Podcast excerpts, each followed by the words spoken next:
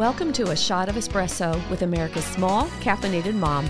I'm glad you've joined me for today's dose of wisdom, encouragement, and a fresh cup of coffee.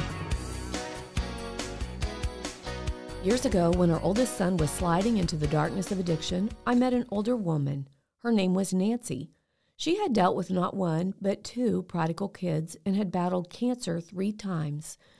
Sitting with her at Starbucks one night, she gave me the tools I needed. I grasped them with both hands and I put them to work. It was a turning point for this desperate mother. Her words that night gave me hope. Over the years, as I've had opportunity, I have shared those tools with other mothers who have also found help through her words. Just recently, Nancy lost her battle with cancer. Because she planted in faith, she is reaping her eternal rewards, and those seeds of hope and love are still bearing fruit. I thank God today for Nancy and what she taught me. May I too be faithful in the planting. You've been listening to Rhonda Schrock with the Shot of Espresso podcast.